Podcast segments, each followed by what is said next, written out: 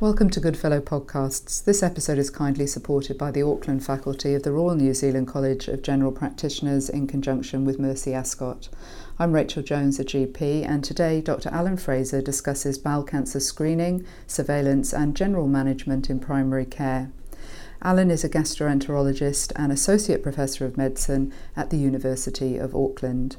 He is a member of Auckland Gastroenterology Associates based at Mercy Ascot Specialist Centre. Welcome, Alan. Thank you, Rachel. It's a pleasure to come and talk about a, a serious problem for New Zealand. So, on that note, can you start with a brief overview of the epidemiology of bowel cancer in New Zealand? Sure. So, every year, uh, 3,200 cases of uh, colorectal cancer are diagnosed, and uh, every year, 1,250 cancer deaths. Uh, so this is second uh, cause of cancer death in New Zealand, second to lung cancer.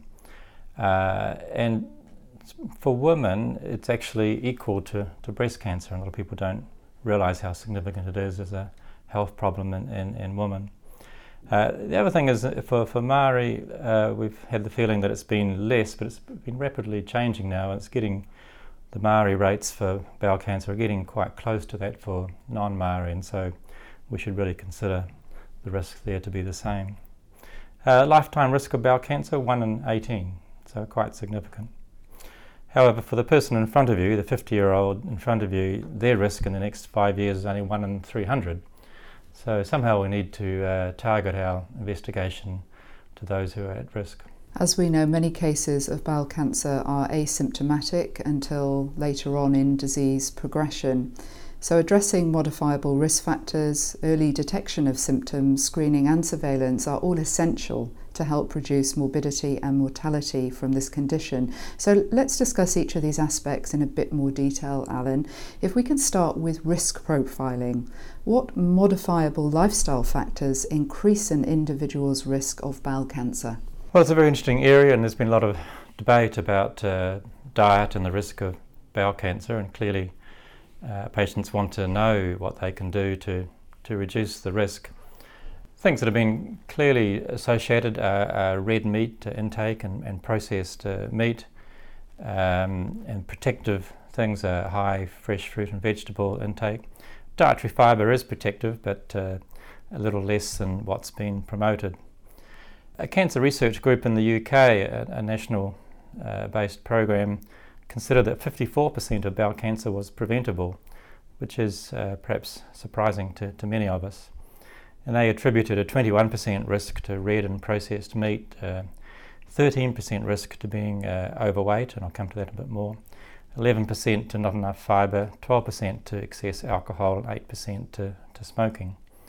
So I think we should be telling our patients uh, when we give our usual advice to lose weight and uh, stop smoking and stop alcohol, uh, it's not just about cardiovascular risk, it's about cancer risk as well. It's various cancers, but it certainly includes uh, bowel cancer as being increased in these, these lifestyle factors. Are any factors considered to be protective? Certainly. Uh, so losing weight is, is very important. So if your BMI is over uh, 30, uh, and if you have any features of metabolic syndrome, then uh, your, your risk is about one and a half times. And so if you can lose weight, uh, that's definitely going to be uh, protective. I think it's a very good motivating factor for our patients. Uh, uh, they might reduce their cancer risk. Physical exercise, there's about a 20% reduction for those that are in regular physical exercise compared to the inactive group, and clearly stopping smoking and, and the dietary things that I mentioned. I remember some um, commentary or some articles that said that um, aspirin or non steroidal anti inflammatories or even HRT might be protective. Is this evidence based? It is. Uh, so we've known for quite a long time that uh, regular aspirin uh, reduces the risk. So it's about a 30% reduction at least, uh, quite consistent across the studies with regular use for, for more than five years. So intermittent NSAID use uh, seems to have the same uh, protective effect. Uh, hasn't been widely promoted because of the, the risks, uh, but if a patient, uh, if you're considering a patient uh, for aspirin for other reasons, you could say that this also has the advantage of reducing bowel cancer. HRT may have a small protective effect, um, but a, a, Cochrane review in 2012 suggested that I didn't think the evidence was that strong and not clinically significant. So I wouldn't put that into your equation uh, when you're thinking about HRT. And are there any circumstances which we may not be able to modify which would pers- place a person in a higher risk category for developing bowel cancer? Well, of course, uh, how old you are is, is the most critical part, uh, and uh, it's an exponential curve uh, for risk starting at about uh, 50 and uh, over 70, you know, getting into quite significant risk. If we look at all cases, about 25% of bowel cancer is in over 80 age group. So that's not modifiable, but we need to think about that when we see our patients. Men have a, a higher risk than, than women, uh, but not uh, that significant. And then we need to talk about uh, uh family history and, in particular, a first degree relative. So, early detection of symptoms and signs is obviously crucial, Alan. Can you remind us of the red flags? Well, the most important symptom to, to think about is, is rectal bleeding. Uh, and uh, perhaps the best way of, of illustrating this is uh, if we think about a, a, um, a, study of open access to, uh, to uh, a, a, bleeding clinic in the UK, 600 patients, and of those uh, almost 4% were diagnosed with colorectal cancer. So it's a, it's a significant yield with uh, all comers, all rectal bleeding that you might consider for investigation to an open access clinic. But of course, you can do better than just thinking about bleeding or not. You can ask about the type of bleeding. Uh, and if it's uh, bright red blood uh, and it uh, tends to be sort of uh, on the paper mainly or splattering in the, in the toilet bowl, then that sounds like hemorrhoidal bleeding, and, and they're going to have a lower risk. But in that study, actually 2% of those patients had bowel cancer, so any bleeding is worth investigating, it seems. Um, but if it's bleeding that's uh, altered blood, dark red, mixed with the bowel motion or, or coating the, the stools, then that has a, a higher a risk and definitely should be investigating investigated. So, obviously, we're going to ask about rectal bleeding, but what salient questions, other salient questions, should we really ask when we're taking that history? Well, the next thing to think about is change in bowel habit, uh, and it's it's a difficult question because. Uh, so many of us have a change in bowel habit. and It's hard to know whether it's significant or not. Uh, and it doesn't come out that well in terms of uh, increasing the likelihood of, of cancer, maybe one and a half times risk with a recent change in bowel habit. The main change is towards diarrhea that's the most uh, helpful. Uh, and this usually happens with a, a, rectal cancer or a large villus adenoma, where there's actually a secretion that happens from the, the cancer. It makes it look like diarrhea. The change to constipation is, is in most studies doesn't help at all. Um, the only thing that's suggestive is if you have uh, alternating bowel habit, recent change with lower abdominal cramping pain might suggest an obstruction, but constipation without pain uh, really isn't a risk factor for bowel cancer. And your must do tips when examining? Well, uh, 25% of colorectal cancer is in, in the rectum, uh, and some of that will be within reach of the examining finger, so clearly a rectal examination. But if you can, it is really important to to try and have a look uh, with a proctoscope. Even a limited examination of the last 10 centimetres uh, will be helpful as you'll pick up hemorrhoids and that'll uh, be useful. Uh, but you may see some altered blood or mucus and, and uh, have a hint that there's something just a little bit uh, further up. Unfortunately, you might think rectal cancer could be diagnosed early, but actually 40% are advanced at diagnosis and uh, often see that the opportunity for early diagnosis uh, has been missed. Obviously, you do an abdominal examination uh, and uh, look for an abdominal mass, uh, but actually, that's not that common. About one in 300 referrals are for abdominal mass, and about half the time it's, it's incorrect. It's actually just constipation. So, yes, we'll do it, but don't expect to find lots of abnormalities. If we want to be really astute with the blood tests that we're requesting, what would we need to request? Well, it's not that uh, much. Uh, you're going to do a full blood count and iron studies, uh, and uh, uh, anemia associated with rectal bleeding uh, is, a, is a must examine, and that would be given high priority in any, any gastroenterology clinic. A low serum ferritin alone is also worth investigating, but less less predictive than actually having iron deficiency anemia. Uh, an advanced cancer may have a raised uh, CRP, but this usually suggests metastatic disease. Uh, and abnormal liver tests, unfortunately, is, is, going to be a bad sign, possibly liver metastases. And, and unfortunately, some patients will present with their liver metastases with right upper quadrant discomfort and a large liver and abnormal liver tests. So let's talk about fecal calprotectin and fecal occult blood tests for patients that we think are symptomatic of um, bowel cancer. Should we be requesting these in general practice in this particular scenario? So currently, uh, the use of fecal calprotectin can't be recommended. Uh, there's some interesting studies, uh, particularly using fecal calprotectin as, as a negative protect, uh, predictive test.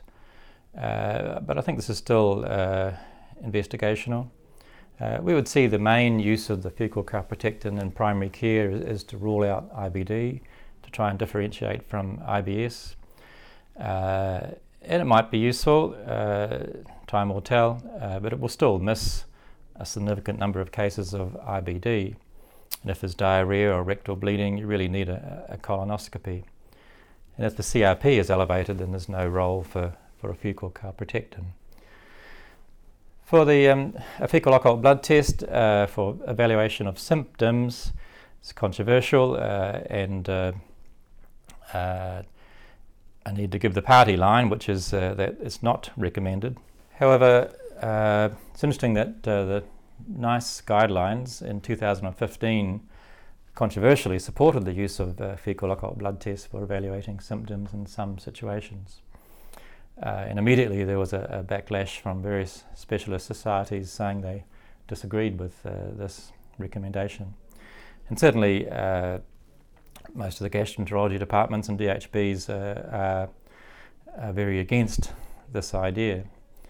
There are arguments for and against. Uh, certainly, uh, there's the problem of over reassurance with a negative test, and there are certainly documented late presentations of patients with negative tests uh, where symptoms are ignored by both the patient and the doctor from false uh, reassurance. Uh, if there's going to be a test, it should be the FIT test, this uh, immuno test, which is far more accurate than the Guaiac test.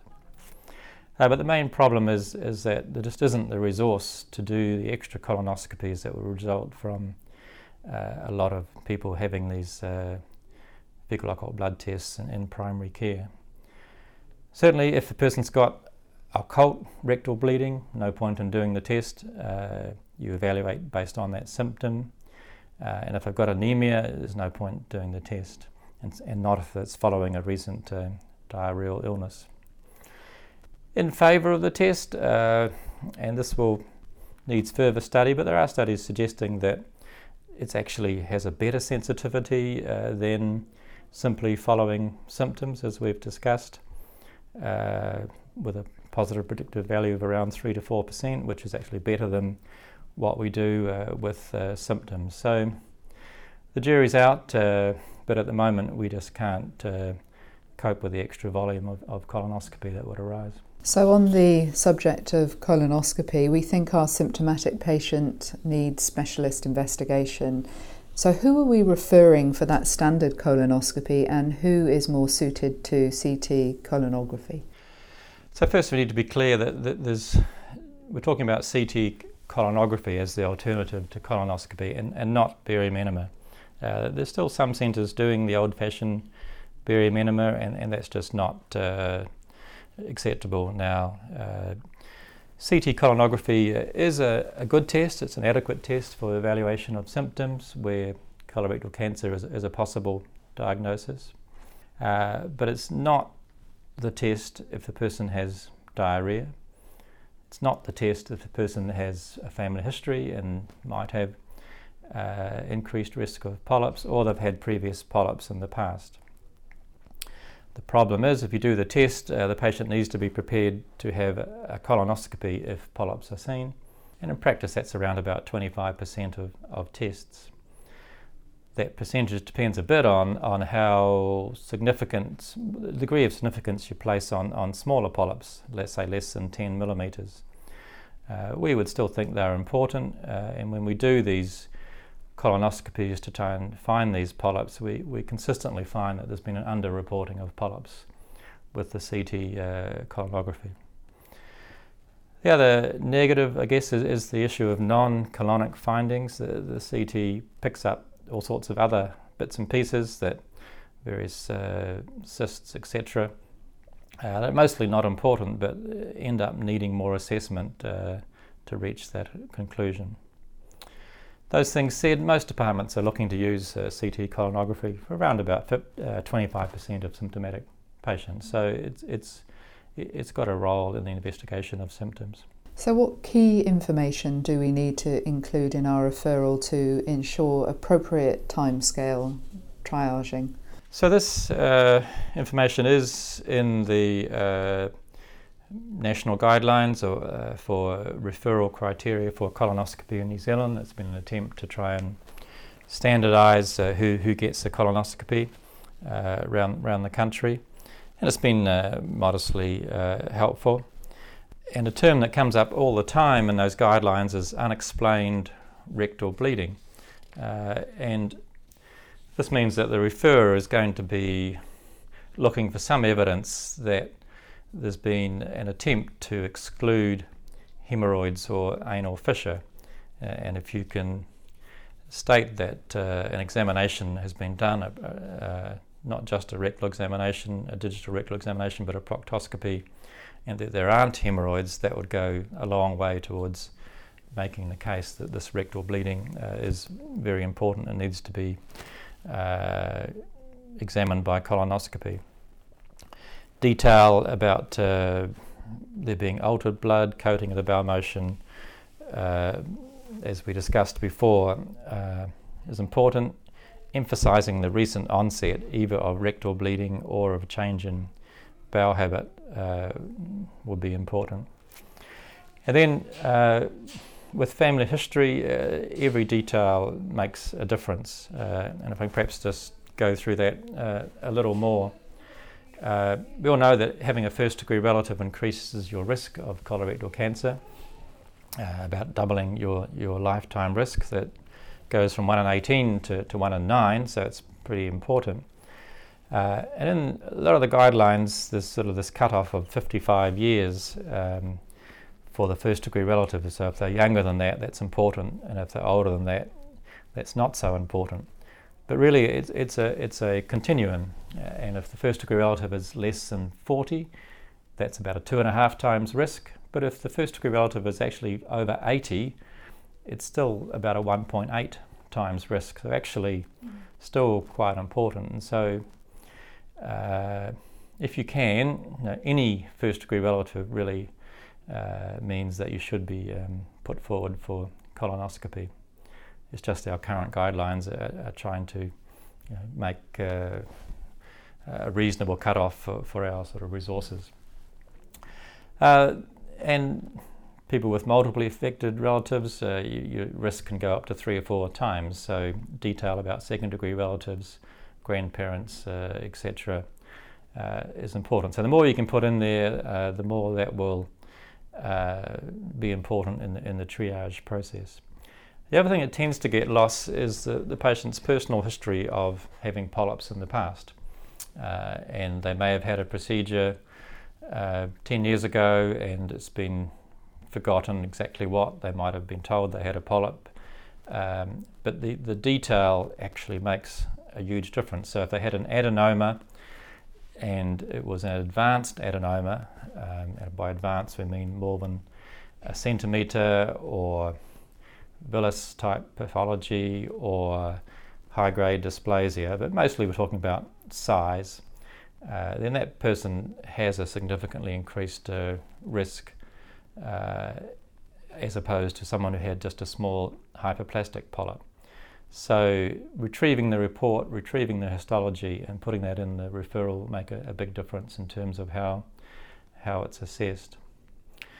So often uh, we're looking at the combination of family history with symptoms uh, when uh, looking at uh, priority. Our discussion so far has been based around the symptomatic patient. So let's move on to discussing surveillance of asymptomatic patients. What key points would you like to get across today, Alan? Well, it's very important. New Zealand moves towards uh, screening, and, and, we're making uh, slow movements uh, towards that. Uh, for most of us, it's really agonisingly slow, but uh, we're, we're pleased that the process uh, is in train.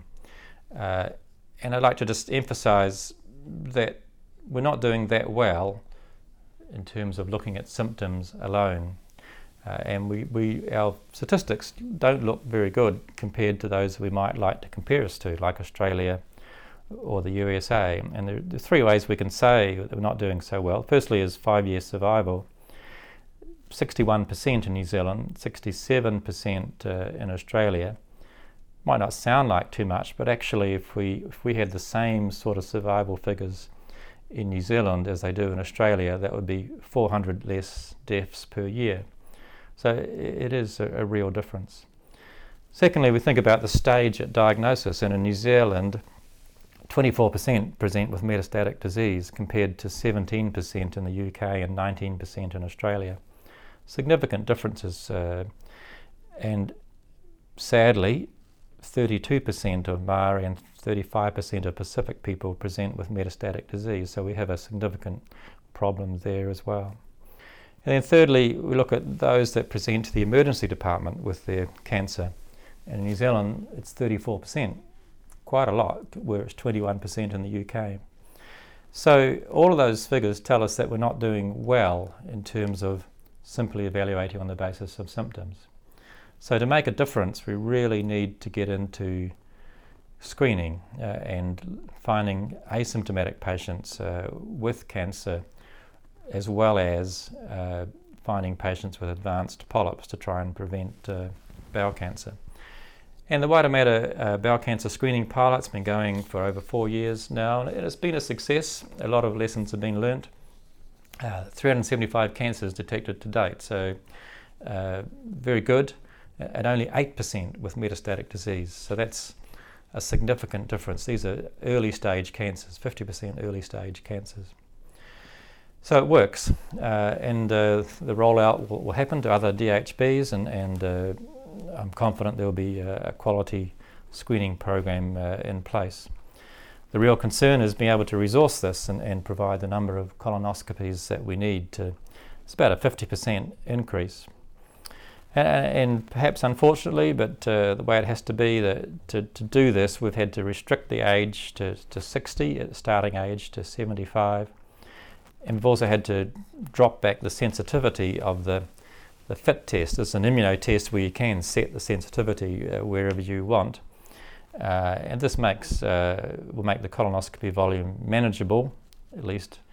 Uh, hopefully, it might be able to be in, improved, increased uh, the age and, and, the sensitivity, but that's how we need to start. Uh, and it w- will be a successful program.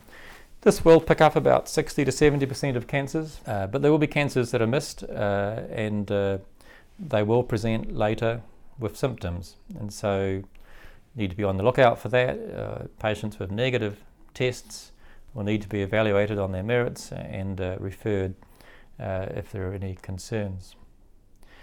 It's interesting that uh, countries that have had screening uh, have been able to reduce the incidence of colorectal cancer. That's not just finding early cancer, that means that you can prevent cancer by finding polyps and removing them. Uh, if you think about the states and, and often rather critical of their health system, but there, over 70% of the population have a colonoscopy when they're 50 uh, and when they're 60. Uh, and despite the fact that they have a problem with, with obesity, as we have, and that might be a factor that increases colorectal cancer, they've been actually been able to reduce their incidence of colorectal cancer by 3% a year over the last 10 years, whereas uh, we have still got an increasing incidence. So I think screening works. Uh, there's a resource that's required, uh, but it's the only way we're going to make a difference to uh, our statistics, which aren't uh, very good at the moment. And to conclude, Alan, your take home message from this podcast. Well, bowel cancer has a good prognosis if diagnosed early. It is one of the cancers where we really can make a difference. Uh, we've got the tools to do it. Uh, colonoscopy and removing polyps and finding cancers early really does work. Uh, it's just a matter of targeting our colonoscopy to the right patients. If we just simply uh, doubled our colonoscopy volumes in New Zealand to put it up to something similar to Australia, we would make a difference. Uh, we would improve survival with colorectal cancer and gradually reduce the incidence of colorectal cancer. Uh, whether we're going to do that and whether we have the resource to that is, is, a, is another matter. I think the future, though, is better selection. And uh, we talked about the fecal occult blood test and, and, its limitations, but some sort of fecal DNA test that would detect adenomas as well as early cancer with a high degree of accuracy will enable us, enable us to target uh, our colonoscopy to make the biggest difference to uh, improving survival of bowel cancer in New Zealand. Thank you, Alan. It's been a pleasure talking to you today. Thank you. If you're a New Zealand primary care practitioner and would like to claim CME points for listening to this interview, fill in the reflection of learning form found on our website, goodfellowunit.org. Thanks for listening.